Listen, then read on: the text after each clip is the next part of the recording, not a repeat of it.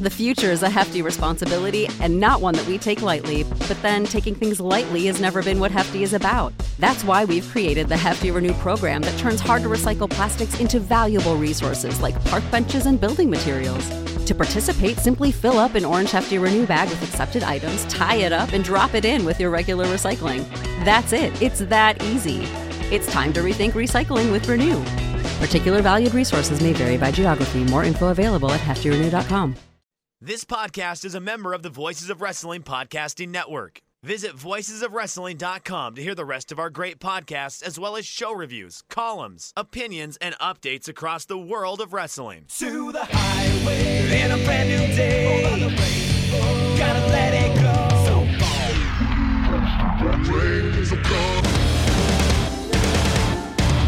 Fast to finger down. Dance tonight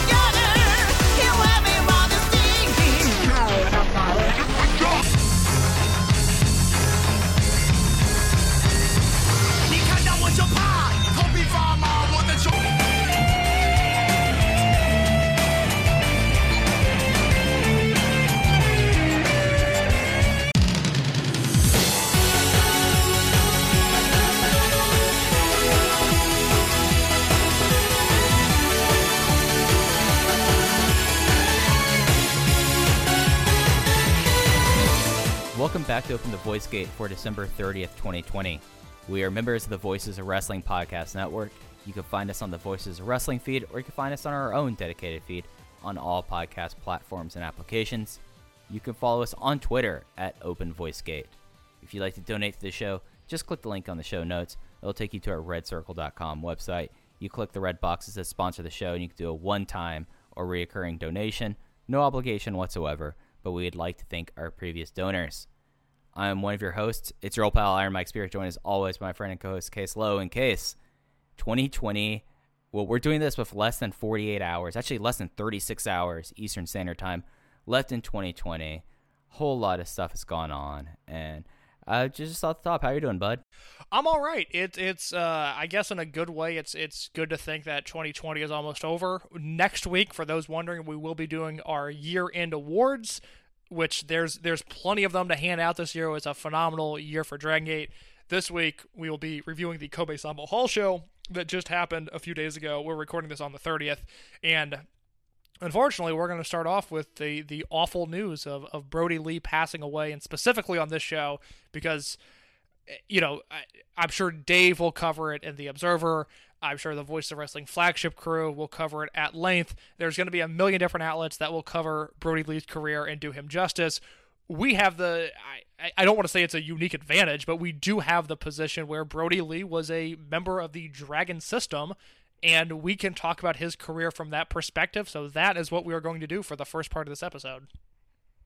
Yeah, so for people who haven't been tuning in to the uh, Rewind and Rewatch system or Rewind and Rewatch series, uh, Brodie was a part of the Dragon system pretty much from 2010 through his time getting signed by WWE. Did both Dragon Gate USA and was in Dragon Gate proper in Japan, and was a very unique figure.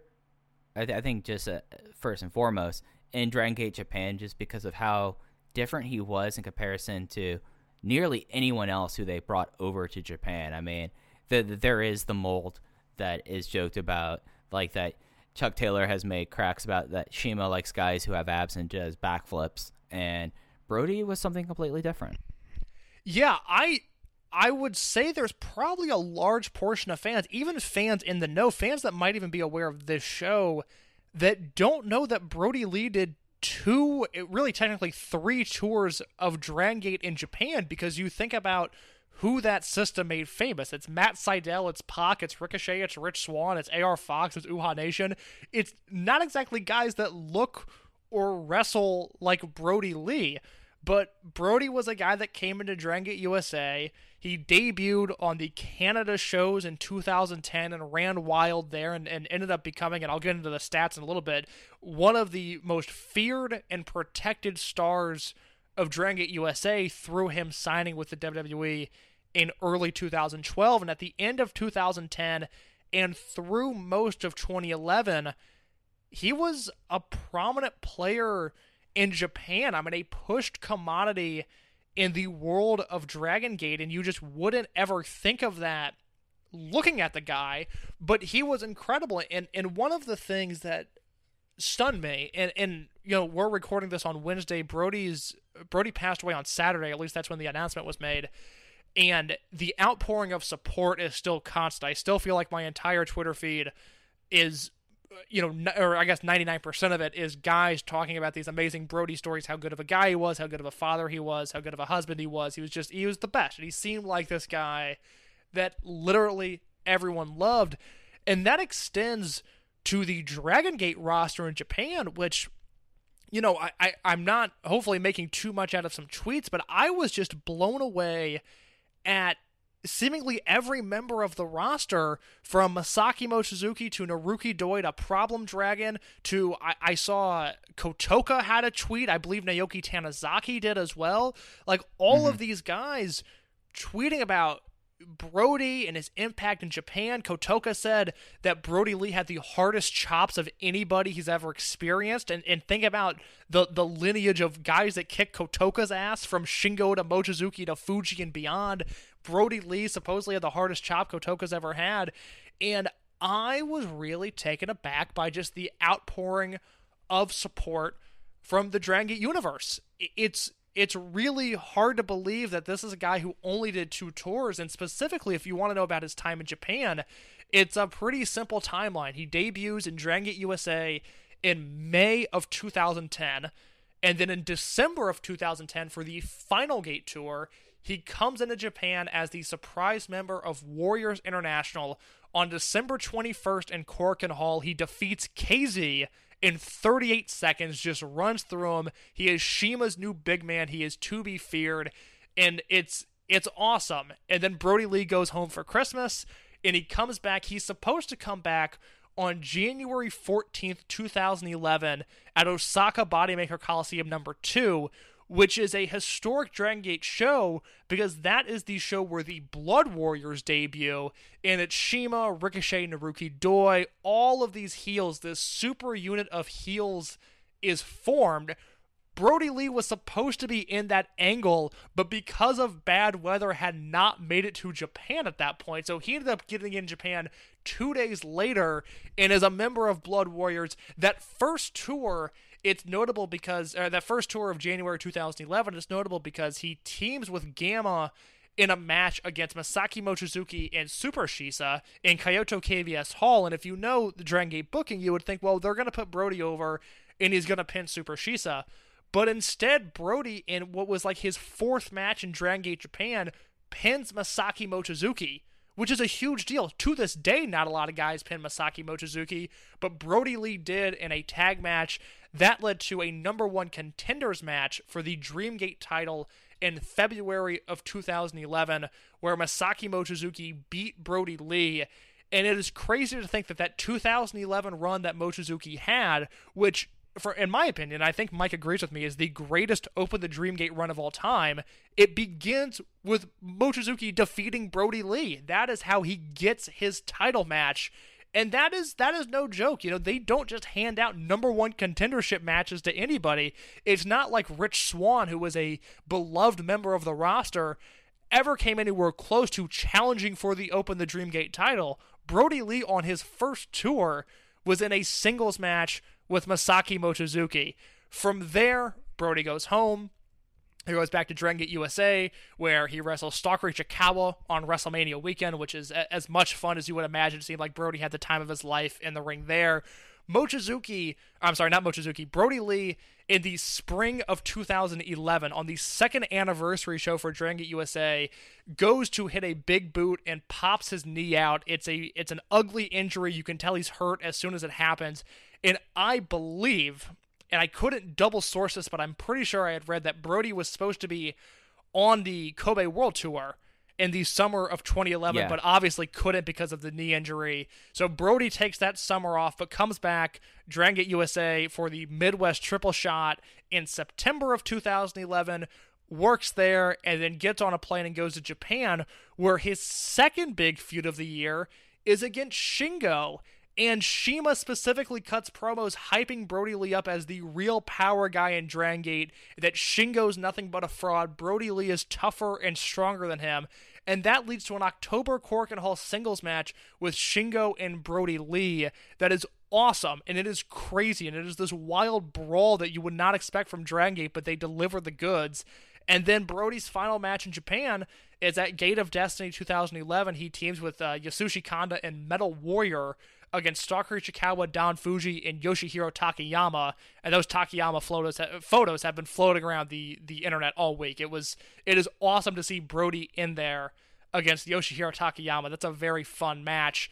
And then Brodie finishes out his time in Dragon Gate USA at the end of 2011 most notably the Philadelphia show on, I believe, November 12th, 2011, Bushido Code of the Warrior at the ECW Arena. It's him versus Pac in a match that has been passed around, luckily, to an aggressive extent over this past week. I think a lot of people had never seen that match before, and, and people found a way to get it in front of their eyeballs because that is a match that is unbelievable. It is as Rob Naylor has told me, we talked about this on Twitter publicly one day, a match that helped get both of those guys WWE contracts. And if you watch it, it is very clear at that point those are two of the best wrestlers in the world. And uh, I, you know, I don't, I don't know what Mike's thoughts are, but I've, I've always said this about Brodie Lee. I said this about a week ago before he passed away in a, a Slack conversation I was in with somebody if you simulate Brodie Lee's career 99 times, uh, uh, you know, 99 more times, I think we saw the worst version of it this time around, which is uh, not an insult to his career because he was incredible. He was great in WWE, he was great in AEW, he was great in Dragon Gate, he was great in CZW, he was great wherever he went. But you look at the talent that this guy had, and it became really apparent on the Dragon Gate USA Rewind and Rewatch series where uh, Gabe sort of treated Brodie like a special attraction, like he was always a, a, a, like a segment removed from the main event scene. But what we figured out was that Brodie was just as talented as anybody on the roster at that point. And you know, I, I certainly don't want to rebook his career right now, but it, it, does seem like he had more talent than the level that he was pushed at, especially in Dragon Gate USA and that is a real bummer. And, and I'll finish on this just because we're talking about Dragon Gate USA. I think the defining moment of Brodie Lee's time in that promotion is not the Pac match, but it was actually in the same building on the United Philly show. And this is the moment where I had a total realization of just how talented Brodie Lee was in 2011. Forget what he went on to do, but in 2011, there's a segment in the ring, and this is United Philly. So, what happened the night before was Blood Warriors had just turned heel in Japan, but it was CIMA, Indoi, and Ricochet, these guys that the American audience was still super into. So they hadn't really turned heel in America yet. And then you also had this situation where Ronin, these, you know, Chuck Taylor, Johnny Gargano, Rich Swan were brought in as these hotshot young heels when they first debuted. But what happened the night before the Philadelphia show is that Rich Swan did his rapping entrance for the first time, and it totally turned Ronin babyface. And Gabe was not prepared for it. Ronin was not prepared for it. Nobody was prepared for it. That in one night, these young gun heels had become beloved babyfaces of the promotion. So what happens in Philly is that they're doing an in-ring segment where CIMA is trying to let the crowd know essentially that Blood Warriors are now heels. It, he's doing everything he can uh, to not say we're heels now, please boo us. But because there's a bit of a language barrier, the crowd wasn't totally picking up on the situation. Something got lost in translation in CIMA's promo, and he's in the ring with Doi and Ricochet, who, you know, obviously native speaker, but not a great promo. And then uh, the Ronin guys might have been in the ring at that point, but they're very young and inexperienced at this point in their career. Something gets lost in translation, and you can almost hear a murmur in the crowd, like they don't entirely know how they're supposed to react. And then all of a sudden, Brodie Lee takes the microphone and he starts berating the Philly crowd. He he starts berating Ronin.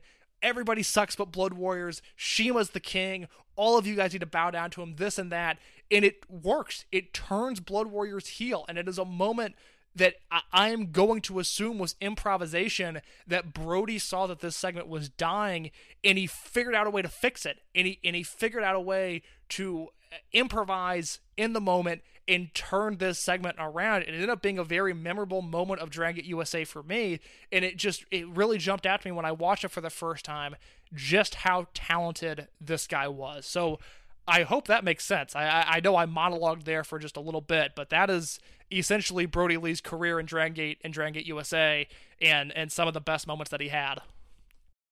Yeah, and it's something where I know we've talked a little bit privately, Case, about this, but you look at how he was booked and received and treated in the regard that the Dragon Gate roster has for Brodie.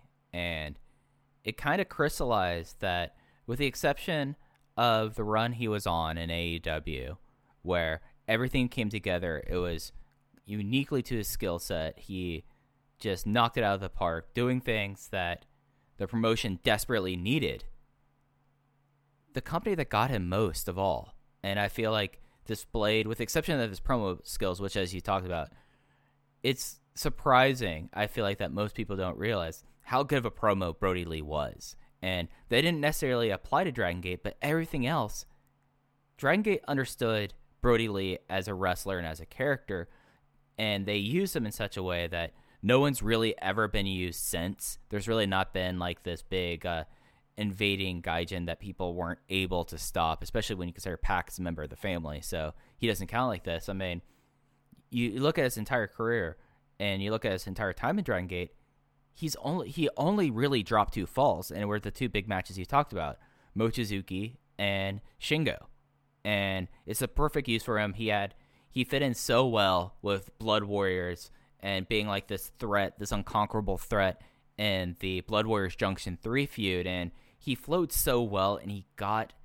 like things such as you have these these matches where like I'm looking right now his cage match and this happened on September 23rd, 2011 where he had a three series match with Stalker Ichikawa, which went 11 seconds, 20 seconds and 4 minutes and 43 seconds in case I know that I am probably the highest person amongst international fans in Soccer Chikawa, but what would I give to just get that 10 minute uh, segment just on DVD or something like that? Because I imagine that that was just an absolute blast. And it's something that I'm glad that the Pac match is going around, but I really encourage people who are interested in seeing this side of Brodie Lee that not a lot of people either like forgot or that they were never aware of to, to go. And, I know DGUSA stuff is hard to find right now, and I know especially Dragon Gate stuff of 2011 and 2010 is necessarily hard to find. But go and watch it because he was someone that Dragon Gate got, and he was someone that got Dragon Gate. And for someone who had just well, comes out to be 36 matches in the promotion across essentially a, a, 10 months. But it was something that if you just see what the response was from people like Naruki Doi, like Masato, uh, not Masato Yoshino, Masato Yoshino does not believe in social media. Uh, but but Naruki Doi, Masaki Mochizuki, and others said, like you like you mentioned, he left a mark there, and it's something where it was enough of a mark that that the Dragon Gate English account made sure to mention it because he he was part of the family.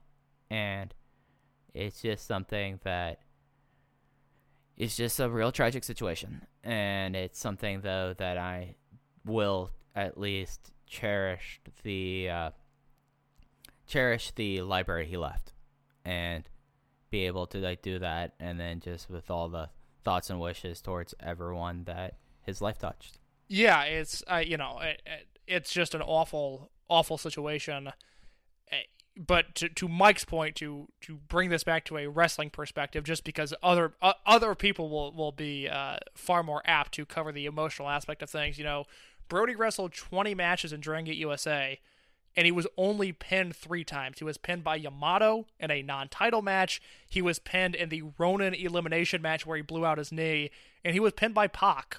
And other than that, he either won the match or was in a multi-man match where he did not take the fall.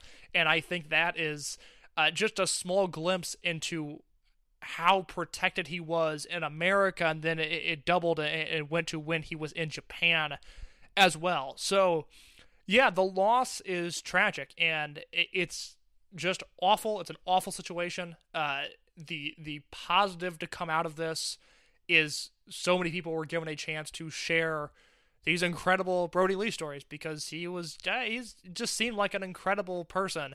So yeah, we, we felt like we had to talk about it because he is ultimately a member of the Dragon system. And, and like I said, the outpouring of support from the Japanese wrestlers was something that uh, didn't catch me off guard, but just it hit me on another layer of a, an emotional level that I, I wasn't necessarily anticipating because I, you know, thought, well, this guy did a tour a decade ago. You know, are they going to really care? But, you know, from what we saw on social media, yes, they absolutely cared. Yeah, and I haven't talked to anyone necessarily. It's just not the time to do that kind of stuff. But I would hazard a guess that he was someone that I think everyone in the roster, we know they, they had such tremendous respect there. And it's something where you could tell that they cherished his time with them. And as we talked about, uh, he left a mark uh, only across 36 matches. And that's something that we should all hope that in our lives that if we do something that leaves an impact like that that strongly. So well yeah. said, Mike. well, uh, in the hobby, it's not easy being a fan of ripping packs or repacks. We hype ourselves up thinking ah, maybe I can pull a Ken Griffey Jr. rookie card, but with zero transparency on available cards and hit rates, it's all just a shot in the dark. Until now. Introducing slab packs from arenaclub.com, the only repack that provides real value, a complete view of all possible cards, and clear hit rates for each one. Now, when I buy slab packs at Arena Club, it finally feels like I know what I'm getting. I was able to open an Arena Club slab pack, and and I'll be honest, it was a lot better than what you normally do. Say you go to a card show and there's a random innocuous brown bag of cards and yeah you can open it and look it's going to be junk you're you, you know what i mean like you know what you're probably going to get in those maybe you find that fun and sometimes i do. Sometimes i like just opening up cards and saying ah hey look at some random cards or whatever. But if you're really in this game to to find value and find particular cards it sucks to have to buy these mystery packs and it ends up being you know almost nothing you know nothing of value. Not with arena club you can display again of all available cards, hit rates, grading, so you know that when you're opening up the slab pack, you are going to get something valuable. You are getting something good.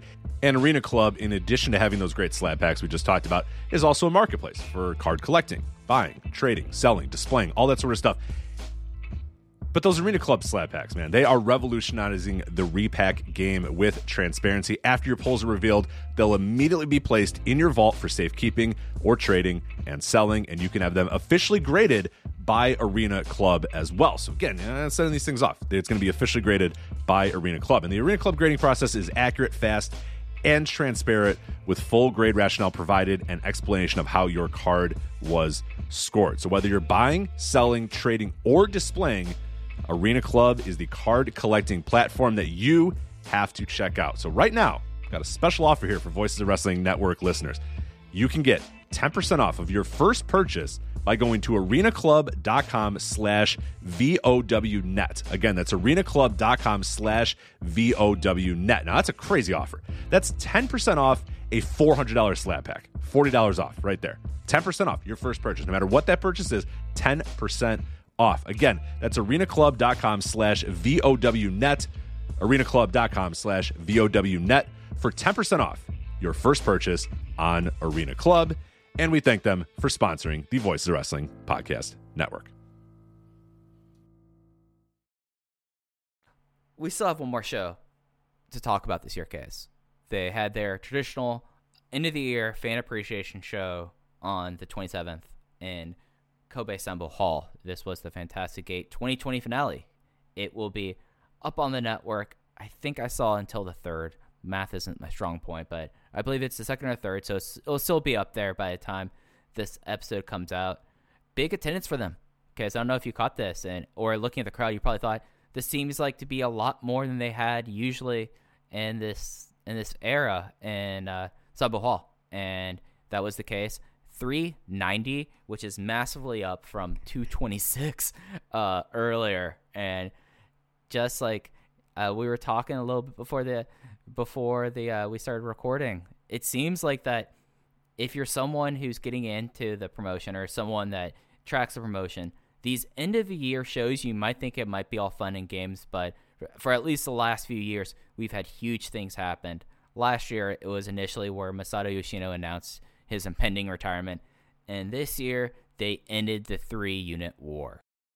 Yeah, this is a show that has gone under the radar for a number of reasons. Obviously, some of them more uh, pressing with you know the Brodie Lee situation and everything else. But this, in the context of Dragon Gate, was a huge show that had major storyline ramifications. That because it happened after Final Gate on Kobe Sambo Hall, I, it only hit me this morning that oh right, we are done with generational warfare. Like the Dragon Gate generation is no more after this show and it just they just snuck this one in right before the end of the year. Stuck this in right before their break and to design new logos. Yes. I, I, mean, I, right, look, I, Dra- Dragon Gate is a crafty promotion. Okay, they know what they're doing. This is a well-oiled machine, Mike. I, I mean, you know how quickly earlier this year they got out the uh, Masato Yoshino Speedstar 2000 2020 t-shirts, buddy. Let me tell you, there are going to be some Natural Vibe t-shirts ready to go on January 9th. And if I were a fan, I would maybe hold off on buying the Natural Vibes t-shirts. I, I think we can speculate that maybe, if we don't know anything, this is pure booking speculation, maybe they're not going to be around too long. I'll say this before we get in the show itself: did not pass my smell test. Immediately, something is up here. Well, well, let's go top to bottom. Let's start. Let's start with the main event of the news that came out of it, and let's talk about the Natural Vibes deal. All right, so the main event was the rebooked match because Ben-K is currently on the shelf. I've not heard an update. I assume no news is good news, and if he's not announced for those first week of January cards in a few weeks, that's when I'll be like, "Ooh, then this is a little bit worse than I expected." Didn't expect to hear anything, but a ten man tag team match. This was Dragon Gate Generation versus Masquerade. Full full Masquerade team. Shun Skywalker, Kota Minoura, Jason Lee, Dragon Dia, and La Estrella. They've got to kind of decide if is, is it Estrella or Estrella because I've seen both now. I, I just need to know how to pronounce this correctly here. And they went against Dragon Gate Generation. Yamato, KZ, Keisuke Okuda, UT, and Yosuke Santa Maria filling in for Ben-K. The fall was Skywalker on KZ with the SSW. After the loss of Masquerade, the Dragon Gate G- generation decided that they should go their separate ways. Uh, Yamato pointed out that they have a lot of people on the shelf. They lost people to Masquerade. They're not really much of a unit at this point, and they decided that it's just a good time for all of us to go our separate ways. And that brought the three way generation war to a close. And they left KZ in the ring, who was quickly met by Susumu Yokosuka and Genki Horiguchi. They agreed to reunite uh, Natural Vibes. They said they're going to be holding new auditions to decide new members and hope to have the act complete by the time they return to Sambo Hall in January. So it's uh that in the last ten minutes of Dragon Gate's last show of the year, they just hit self they just hit reset, and now we have uh, Masquerade Ascendant, and now we have to see where everyone from the Dragon Gate generation is going to go to. Yeah, so the reason that I'm suspect to the Natural Vibes reunion, which as of this point, to reiterate, is KZ, Horiguchi, and Susumu, there has never been a carbon copy unit reboot, to my knowledge. M2K went through Shin M2K and Final M2K and all of these other iterations. World 1 is probably the closest, but even the original World 1 ended up becoming World 1 International, which had a totally different color palette than the original World 1. And then you have the veteran units, which I yeah, they're they're marked as units, so I need to include them, but even those have always been differentiated a little bit. It's always been uh, Team Veteran Returns or, or whatever the prior incarnation was of that. They've always been branded a little bit differently, and by proxy, they've always had some different guys in the mix. obviously, the angle that they're going for here is that if natural vibes were to continue, you would have some different guys in the mix, and there's plenty of free agents to choose from. Half the roster is without unit affiliation at this point, but it appears to be the same natural vibes with the same colorway and the same unit and most of the same guys as there was before. And if KZ hadn't been dropping a ton of falls, if he hadn't lost to Eita, if there wasn't, at least on the Western front, a lot of murmuring as to what KZ's next move is, maybe I would look the other way. But we're living in a reality where it seems like KZ is not long for a, a babyface destination. This is a guy that has been face since Dia Hearts in 2014 and 2015. He hasn't been heel since CIMA, Akira Tozawa, and Shingo Takagi were not only in the promotion, but were some of the most pushed acts in the promotion. So KZ is due for a change. Uh, for as much as I've been enjoying him, if he changed up his character, I would not mind. It also just seems like that Eita might be on the chopping block with RED, which could lead to KZ replacing him in that heel unit. I would say we are probably getting a natural vibes dance with KZ attacking Susumu and Horiguchi during the dance. Maybe it's not on the January 9th show, but it is happening sooner rather than later. Yeah, so it's not just that this is them uh, doing a natural vibes thing. It is natural vibes was five members. You had Brother YASSHI and Punch Tominaga. Those two have never been really free full timers. Like Tominaga will have stretches where he's on every televised show, but he's not someone who's being brought everywhere. And YASSHI has kept his freelance affiliation, and as we've seen through this year, he is no longer in the booking plans. I think that's a fair fair way to put. Well, yeah, he's no he's no longer on the situation. roster. I mean, he was just taken off a few days ago. For for a long time, YASSHI was listed on the roster but hadn't worked since COVID hit. But now he's no longer on the roster page, so he's not a member of the company as far as I'm concerned. Yeah, and he never had a contract. So Yes. it's just one of those things that it makes sense. It's a different situation than the whole Kenichiro Arai situation over the last decade. But so you have like the th- the three full timers there, and then you look about who's around. And if I'm going to take this at good faith that this will be a full on reboot Natural Vibes, that that the thing that I think is going to happen doesn't happen. There's a lot of pieces that you could probably arguably say fits. I think Dragon Kid makes more than enough sense with these with these three. Maria, there's your lost post right there. Can even like hazard an idea why Kamei might join them. I could see that as well, but I do think we are in a reality where I'm looking right now at the January schedule Case. They have Kyoto on the 9th, they have Edion 2 on the 10th, they have Korakuen on the 12th and the 13th, and then they have 17th, they have Sambo Hall before taking a couple, ta taking a bit off before finishing up the mo- month at Fukuoka with a double shot. I'm just looking at the schedule and I can really see that something's going to happen that first time they actually do the full dance. They say it's going to be at Kobe on the 17th. I think that we're going to see that because I think that now it's time to shake things out and see what the uh, whole unit landscape's going to be. And I personally don't think Natural Vibes will be a part of that unit landscape. No, I, I, really think that's a fair assessment. And it, it's a loaded month. I mean, it, it's really gutsy to blow off the Dragon Gate generation at Kobe Sambo Hall at the end of December on what is typically looked at as some sort of fan appreciation show. I mean, they could have they could have just booked, you know, I guess Speed Muscle against, you know, KZ and Yamato or, or whatever whatever match. They didn't have to do this here. They have two Korakuen Hall shows next month. They very easily could have done the Masquerade versus Dragon Gate Generation if Dragon Gate Generation loses their disbanded match on one of the two Korakuen Hall shows, and that would have been a suiting main event. But instead, they threw it onto this show, and now, you know, like I said, over half of the roster is without a unit at this point, and they're going into an insane month with two Korakuen Hall shows. So it's it's gutsy that they did this match here. I use the term gutsy. I think any other pro- promotion I would use the term dumb, but I trust Dragon Gate's booking that they'll be able to figure it out. But the natural vibes aspect of things, I would I would be a little bit surprised if we're talking about KZ's natural vibes unit in February. Right. Yeah.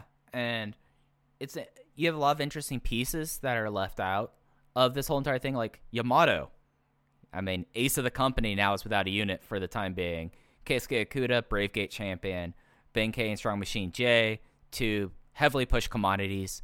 One would would assume when they come back, and then you got a, a bunch of a, a, bunch of good pieces in Maria, UT, Problem Dragon can pick up falls. Like there's a lot of things to build between them, the Toryumon generation members that are sticking around, and it's going to be an interesting next few weeks because I I would have to expect with like the schedule that we just went over January, February is pretty nuts as well because they because uh, Champion Gate will be in March this year, and you have a full run of things, including a double shot in Kyoto. So they have a lot of things, and they'll be moving to the Tokiwa Arena because of availability for Sanbo Hall. So it's a lot of stuff will be going on over the next few weeks, or like the the first like first eight weeks of 2021. I, I fully expect that we're gonna be walking into Champion Gate, or at least the March Korakuen that's two days before Champion Gate, with a full idea of where everything lays. And this natural vibes thing, I I, I don't want to harp on the point just does not uh something smells fishy there guys something smells real fishy and uh unless you have any other well i think the the yeah the the, the ultimate f- finality of natural vibes is up in question but to transition to the main event the masquerade unit is rock solid right now and i thought they were phenomenal without hyperbole i thought they were phenomenal in the main event against the dragon gate generation yeah th- this really worked i it seemed like that Dragon Dia got dinged up in this match and was pulled out, and like the last like four or five minutes was basically a four on five match, but it was basically Masquerade finding ways to murder people. And boy, for as much apprehension as I have about them as a super face unit, especially charisma wise, when the bell rings, these five guys rock. Like like Estrella is showing new things each match. He still has some stuff to figure out, but you can see the promise in him as the Sugi high flyer that we talked about. And everyone else is just like a solid unit, like to the point of like, I know we talked about what they're going to do for Lost Post. Does not seem like they're going to be dropping very many falls for the near future, so you might not have to worry about that until later this spring. There seems to be just a whole other layer of thought and care put in to Masquerade that hasn't been there for a very long time. You know, Over Generation wasn't like this. Dia Hearts wasn't no. like this. Even, you know, Natural Tribe. Tribe Vanguard's another one. I mean, Natural Vibes. Look, they have the entrance, which. You know, look, do I love the natural vibes entrance? No, it's not my favorite thing. Do I think it detracts from Susumu Yokosuka's in ring work? No, I don't. And I think those are weird parallels that some people draw there between an entrance. That's on them. Yeah, an That's entrance that is clearly over with the live crowd that is done in 30 seconds. And then, you know, Yokosuka and KZ, two of the best wrestlers in the world, they can get in the ring and tear it up with no dance moves whatsoever. So I don't. I, I don't understand why some people have trouble separating those two things. I think that's a really weird gripe to have within the unit. But I, I just interested there. I would say the issues with the people there eh, that like trying to be a fun police for something that's not intended for them that speaks more of the people who are offering the criticism than the unit itself but Just but even even with natural vibes again it's not like KZ is dancing through finishing stretches or that Yokosuka is this drastically different wrestler it's an it's a unit that is made up entirely of an entrance what I what I was intrigued by with Masquerade in this match was they have some full unit spots that are really, really cool and feel different and really feel closer to like an old school Toryumon thing than a Dragon Gate Generation unit. The the spot where they hit the the four drop kicks at the same time, they all kind of shifted around the ring, and what what I can only describe is like if a Colt hit a drop kick, this is what it would look like. I, I mean, I was really impressed with the multi man stuff they did in this match. La Estrella uh, you know, he took Silas Silas Young's finisher in this match. He did a Pichiwaja plunge. He continues to do the Sugi drop kick. This dude has some spots that really, really deliver. And then, you know, your middle of the unit, Minoura Dia Lee, those are hard workers. Those are guys that throughout the next calendar year, I fully anticipate on kind of being the standouts on your Kobe Sambo halls and your KBS halls and your Osaka number twos. I think those are the guys that are going to work hardest on those shows. And then Shun Skywalker, who his in ring is not in question. I thought Skywalker and KZ were unbelievable in this match. Their their chemistry down the finishing stretch was something to behold. I don't think many couples in wrestling have as good of chemistry as Skywalker and KZ do. I mean, they are they really because we know about their their Kobe World 2019 singles match. I think they are really on an elite level of chemistry between two wrestlers in the entire wrestling world. And I think that was on display. Dragon Gate, my promotion of the year, and of course they go out with a bang. The main event of their final show of 2020, I went four stars on. I went three and three quarters, but it definitely was something where it, I had the thought, but I know if I'm not certain, then it's not that. So I think that's totally, totally rational. Uh, other like fun things in this match: Yamato doing a tope con hilo partway through the match.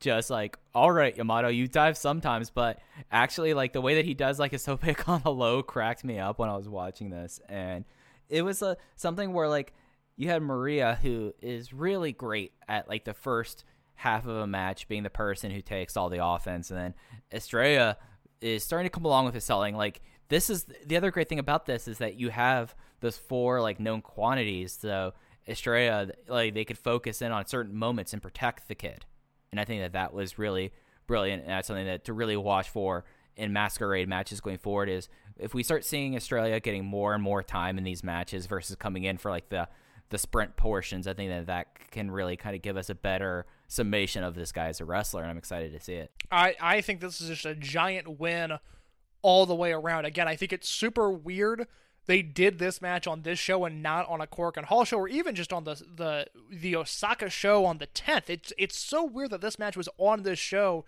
and even had it not been for the the obviously awful unforeseen circumstances with Brodie Lee, I still think this match would have been buried in the news cycle regardless, which is weird because now, you know, we're done with generational warfare and Masquerade had another killer match to end the year. It's just a really, really strong way to close out the year.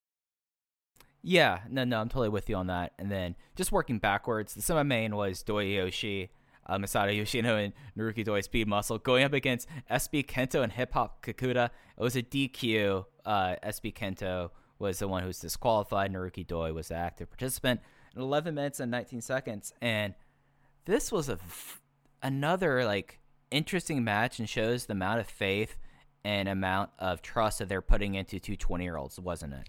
Yeah, one of those matches that I, I kind of accepted for what it is. I was hoping because it was on this end of the year show that it was going to be something a little bit cleaner, something a little bit different. Clean. Yeah, yeah. but the fact that it was speed muscle versus two 20 year olds is mind blowing. Yeah, and I thought that the interesting thing about this match, I went three and a quarter on it, is they pretty much compressed like a 17 to 19 minute match into like the first 10 minutes and then had the RED DQ. And I thought that was like, hey, th- th- this is a fan appreciation show, so they're not just going to have RED just do RED shenanigans everywhere. They're going to make sure that it has like a solid match for the hometown fans. And I and I really enjoyed that match for what it was, but also knowing that there's if there's a clean match between these four that that's going to be on offer in the future. I I hope we get that before uh, Kobe World 2021. I think that's a safe bet. I don't think this is the last time we're going to see this combination. At least, at least I hope not, because this was a, a small chapter in a larger story. But there is obviously from everything we've seen from Kakuta and, and, and SB Kento, which we don't have to reiterate right now, it is very clear they can have a top level match against Speed Muscle of all teams, one of the best tag teams of all time. I think they can handle it. Yeah, absolutely. The only other thing of note was that the RED beat down a Doi. They went after his arm that was bandaged up. He he has like a tricky elbow that he's got, gotten like pulled from shows, but nothing that's put him on the shelf. But they did like a full on just destruction of that. Dragon Kid made the save and looks like that, that that he's trying to work his way into Team Boku. So that's something just to keep in mind as we go into 2021. Match four was a six man tag team match. We had the three oldest, I believe, people on the roster in Ultimo Dragon, Masaki Mochizuki, and Super Shisa versus the RED team of Eita, BB, Hulk, and Diamante. Eita decided to murder someone with an AARP card as he completely clocked Super Shisa with an Imperial Uno in 12 minutes 28 seconds to get the win. Yeah, Shisa took an absolute beating in this match, which I wasn't really expecting him to. I kind of thought when this match was announced, which I, I was really into this Mochi Shisa Ultimo trio on paper. And, and after this match, I hope we continue to see more of them as a team. But I kind of just thought Shisa would come in there and do some tricked out grappling with Eita and then leave. But instead, this dude at one point is about to hit the Yoshi Tonic on, on somebody. I believe it was Eita and BB Hulk axe kicks him in the middle of that move, which was gnarly. Like that was a gross kick to the head. And then at the finish, like Mike said, uh, Shisa takes a low blow and then gets hit with the Imperial Uno super kick. And Shisa took a bump like he got hit in the stomach with a cannonball, basically. Like he flew back a quarter of the way across the ring on this super kick, and it was just tremendous. I mean, Super Shisa is so so good. And I, I actually I will I will end this podcast uh, with a Super Shisa match recommendation of something I watched on the Dragon Gate Network last night that I had never seen before, but I'll save that for the very end. But this match was a ton of fun. Ultimo and Diamante. Eh, look, Diamante, uh, we've talked about numerous times throughout the year that he earned his position in this company, but whenever he's in the ring with Ultimo, it really makes sense why he was brought in in the first place because he and Ultimo are awesome against one another, and that was present here as well. Yeah, no, this was just a really fun uh, match four. I went three and a quarter again on it. It just was a good time, and you guys see more Shisa than I expected. I like I, I knew he'd probably roll back in and be the one taking the fall, but I didn't I didn't expect him to be taking seven minutes of a twelve minute match. You know, well, like that was neat though it was really fun. I, I hope we get more Mochizuki Ultimo Shisa trios matches because I there's a lot to like there. Team 150, let's go. Something that I think we might be playing out the string on Case is the Royal Sanbo. Uh, I'm just going to run through the participants and the results before we talk about this as much time as it deserves. Uh, Don Fuji, Genki Horiguchi, Yasushi Kanda, K-ness, Konamao Ichikawa, Shachihoko Boy, Problem Dragon, Takashi Yoshida, Kaito Ishida, and Dia Inferno. Ichikawa wins his second straight Royal Sambo in 13 minutes and 5 seconds, eliminating Don Fuji for the win. And they're going to have to do something about this because it seems like that Konamao Ichikawa is the god of the Royal Sambo match. They, they have to shake this up. You, you can't let Stalker Ichikawa just completely run roughshod on what's supposed to be a new trademark match. Yeah, I'm fascinated to see where this goes. I think the first one was more fun than the second one. This one didn't quite have the luster that the original Battle Royal did, but you know, it's harmless. It's harmless Stalker Ichikawa fun. I can't complain about this, but by proxy, I also can't break this down too much. Yeah, yeah, yeah. I mean, it's. I listed off the people in the match. If you're someone who's familiar with Dragon Gate, you'll know what you're, you're getting yourself into. If you're someone that's new, have fun watching Don Fuji versus Stalker Ichikawa for the first time because it is a it, it is a true delight. Although whenever those two get to have a chance just to just yuck it up like a bunch of knuckleheads, and we got a whole bunch of this and this here. If this is, it seems like this is going to be the way they're going to try to get everyone on all these cards. That's fine. It, it feels a lot more done and fun than the old Dragon Rumbles, so I'm okay with that. I would completely agree with that. Then we got into match two. This was a tag match. Susumu Yokosuka and Shuji Kondo versus Dragon Kid and Takedo Kamei. Uh, Kondo, uh, he got his, his time teaming with Dragon Kid. He's done with that guy, though. And it was Yokosuka penning Kamei with the Yokosuka counter at 13 minutes and 36 seconds. Kamei hasn't been someone that, that I guess he kind of just had like the last few weeks off, maybe, and he was more just doing ring crew stuff. But it was really great to see uh, old Toro Kun on the show. I thought this match was awesome. I like this yeah. is this is one of those Sambo Hall matches that just it's it's a shame this happened here and not at Korakuen Hall because Kamei Kamei rather is dishing it out on Shuji Kondo. And it is so much fun to watch. This is one of those matches that if physical media was still relevant and and Mike and I we're running our tape trading business, which, oh man, it, to be born 15 years earlier, so Mike and I would be slinging DVDs uh, out of our out of our Open the Voice Gate uh, headquarters. This is one of those that you know we do a 10 disc best of 2020 Drangate DVD set. This is on disc 10. This is on the bonus disc. This is like, hey, this match wasn't four stars, but this match was a ton of fun, and it's one that made the promotion worth following throughout the year. This, th- this is a recommended match. I really think if you're going to watch the show, watch the main event, watch the Mochizuki Shisa Ultimo Trios match and watch this tag match with Kondo and Susumu versus DK and Kamei. I thought this match was awesome. I went three and a half stars. I went three and three quarters. I adored this. Uh, Kamei, he makes the most of whatever opportunity you're going to give him because Absolutely. he had this. He had like the strike exchange with Kondo and Yokosuka where he was dishing it out against two of the more hard hitters on the roster, and and Sambo Hall was getting into this. Like he has a certain ceiling, I'm afraid, just because of how he's sized and how they've treated him versus they treated Kakuta and Kento. But he was remarkable here. He had a, a great hot fire.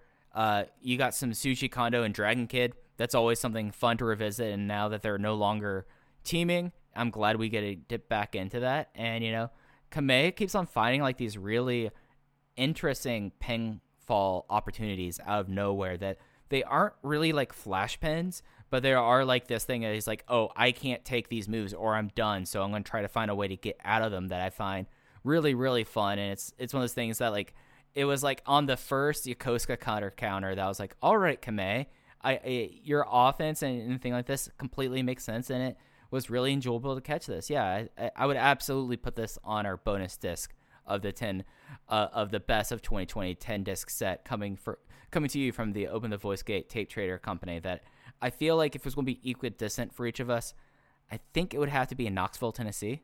I think I'm okay with that. I'll make I'll make the move. Let's. That's. I'm, I'm looking to get out of uh, either a Chicago or an Indiana type climate, and I believe Knoxville, while it does get cold there, offers a little bit of a different experience that I would welcome. I, I, I you're going to get used to some humidity. I'll say that. Oh, brother, I, I love the humidity. I don't mind. Indiana is plenty humid. Yeah, that's fair. That, that that that is fair. It's a different kind of humidity, and that's what it is. But also, I Knoxville. You know, I mean, you're still kind of in the crest of the mountains, so I'm happy with that as well. Uh, yeah, the opener. I, I I had somewhere that I thought I was gonna leave it leave it on a real pithy comment, and you could tell that that was getting away from me there. Uh, opener, a six man tag, Team Boku, Ryo Saito, Bokudamo Dragon, Punch Tominaga versus Red, Kai, Kazuma Sakamoto, and Hyo. Uh, Bokudamo got the win with the uh, style La Magistral Cradle in 11 minutes 30 seconds on Hyo. Pretty much exactly what you expected. You know, like I gave this three. That this, was a Team Boku opener that just kind of just was a Team Boku opener. I, I will say this. It was probably the best trios match that Bukaltamo Dragon, Punch Tominaga, and Ryo Saito are capable of having. This was this was a pretty good match without the Doi influence, and that is a big step for Team Boku. Yeah, because I mean, it since Team Boku seems to be a thing going forward, as they flesh out, they need to be able to rely on on the other members because Doi isn't going to be opening all these shows. like like the like, he might come out and do mic work with them, but he's not going to be the opener on all these shows. So them kind of congealing into a perfectly complimentary, fun opener. You know, I mean that that's that's pretty much the best hopes of Team Boku, which is something that you know when it, when they got announced, when we first started dealing with this, I would be like, I would be like, please give me this, please make me sure this happens, and we got it. Yeah, so all in all, a fun Kobe Sambo Hall show. One with I think three matches worth going out of your way to see. In the tag match that was Kondo and Yokosuka versus DK and Kamei. The trios match was which was Hulk, Diamante, and Eita against Mochizuki, Shisa, and Ultimo.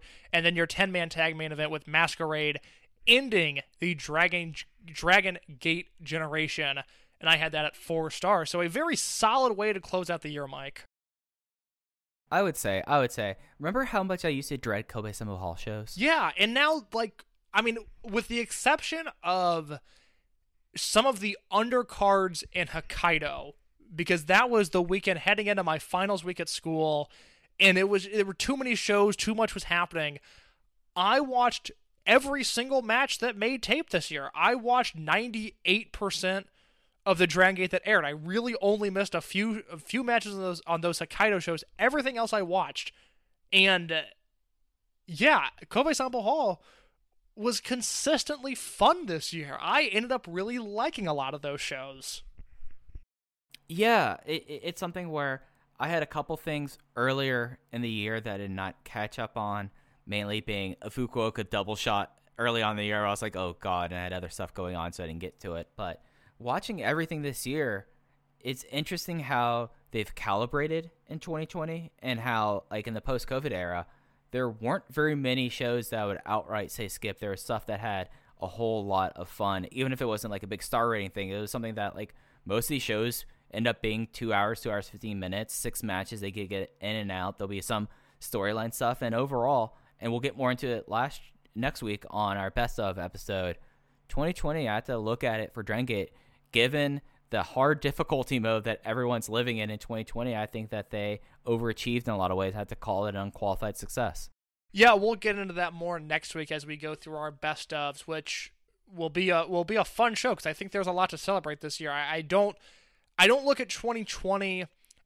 I think strictly because of the pandemic in the same light that I do 2005, 2011, or 2015, which I kind of hold as the gold standards of Dragon Gate.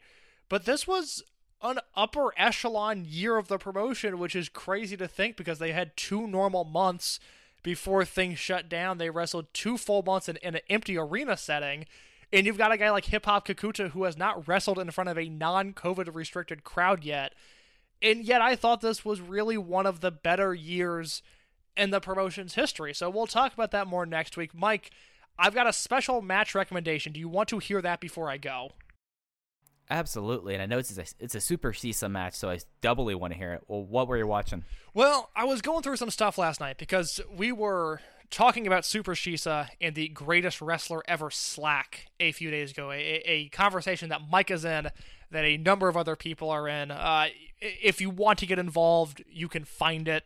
I think that is probably the safest way to go about this Slack. But there, uh, for for as perhaps as much hubbub as there was about this Slack a few weeks ago, I would say the conversations have drifted back into the right direction, and I think it has been. Uh, I, I had some fun uh, this weekend talking about Manny Fernandez.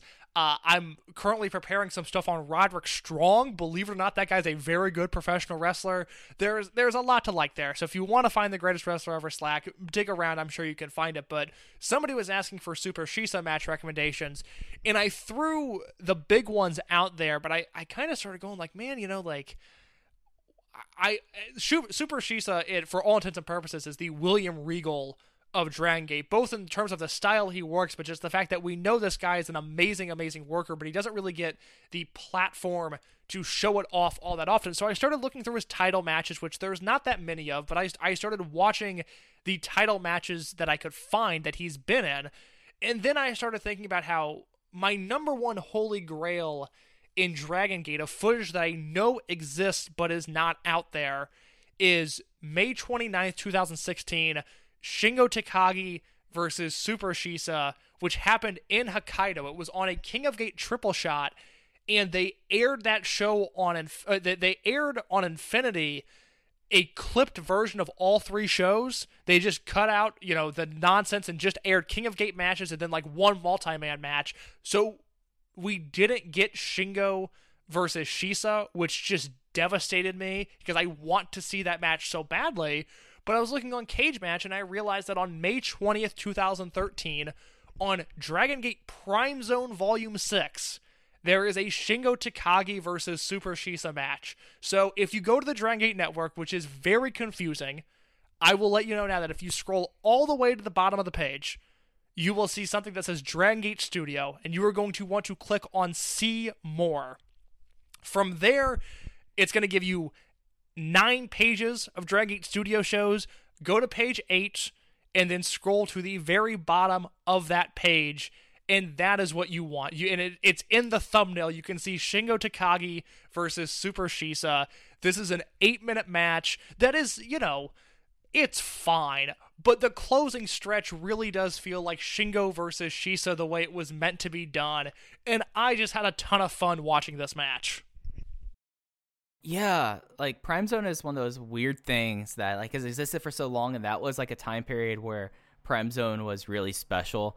I- am gonna make sure to get this in the show notes just so that I, I, I should have interrupted you partway through so you didn't have to give a long drawn out explanation of where to find these matches. But it is something that whenever you to see Super Shisa in a singles match, and especially like in something like a Prime Zone, you know that it's something that they're going to try to do something interesting at the very least. I remember over the last few years, he had a match against Martin Kirby. That was a whole lot of fun. There was a match against UT, which I think I'm the highest person in the world about that match, but it rocked that much. And it's worth checking out. It's one of those things on the Dragon Gate network that not a lot of people, I would wager, have gotten into, but it's worth checking out. Yeah, I try when I have some some time on my hands to go back and check out some of the Prime Zone matches that I missed because I've really seen none of this stuff. But on Prime Zone Volume Six, it is the the last three matches on the show. Now, granted, if you've never seen Prime Zone, it's they're wrestling like a 10 by 10 ring in front of a standing room only audience. It's it's studio wrestling done Dragon Gate style. But the last three matches on the show, Dragon Kid and Ricochet versus KZ and Uhaa Nation, Shingo versus Shisa, and Akira Tozawa and BB Hulk versus Naruki Doi and Rich Swann. And all of those matches are very fun. Yeah, it's something that Prime Zone was uh, just for people who are, are new. It was something they kind of launched like right when they when other people were starting to do things. They had like a service that just had Prime Zones, and for a while they would have someone just do subtitles for it. But it was studio wrestling. It was basically Memphis style studio wrestling. It used to take place in the old sanctuary building in Kobe, where they would have a ring and then they would have about a hundred standing room people only they since have since they've left Sanctuary since the changeover. Now they that, those were the shows that were usually shot in the Lapis Hall. It's, it's usually a good time. And hey, there is a also on the same this same showcase that you brought up here. You have N- Mr. QQ, Naoki Tanizaki, Toyonaka, Dolphin versus Super Shenlong three. Yeah, I, I, mean, look, I've got a lot to say about Tanizaki. He is someone who I've been revisiting a lot lately, and I really miss his presence in Dragon Gate. I, I don't anticipate him coming back, but I really wish he would. And Super Shenlong 3, who I will unmask because it took me a second to realize who that was, you know, the the current Shinobu. Uh, that is a match that I, I might have to rewind and give that a look too. That whole that whole show sounds like a lot of fun. No, Super Shenlong 3 is Yosuke. Oh, well, uh, on Cage Match, it links me to uh, Shinobu's page. Well, they're well, they're liars. It's a uh, Yosuke-san. That sounds equally as fun. I'm not going to complain about that. Yeah, no, it was something because that was during Akatsuki. That that's what I thought. I didn't think Shinobu was uh was in the promotion at that point, but Cage Match typically never lies to me. So the first Super Shenlong was Shinobu. The second one, well, there was someone else that was Shinobu for like a very brief, or it was Shenlong for a very brief period of time, but most of the time it was uh, Shinobu. Number two, of course, is now Mondai Dragon or Mondai Ryu, Problem Dragon. Just combined his names right there.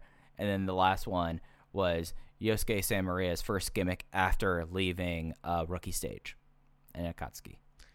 And with that, you have a full episode of uh, Brodie Lee's time in the Dragon System, Kobe Sambo Hall on December 27th, and the history of Super Shenlong. Yeah, there we go. There we go. But, Case, unless you have anything else, let's get out of here. I think that's it, Mike. All right, so you can follow us on Twitter at Open Voice Gate. You can follow Case at underscore in your case, and you can follow me at Fujiheya. Uh, thank you all for listening for this episode of Open the Voice Gate. We'll be back next week talking about the best of 2020. Have a safe and fun New Year's. Take care, everyone.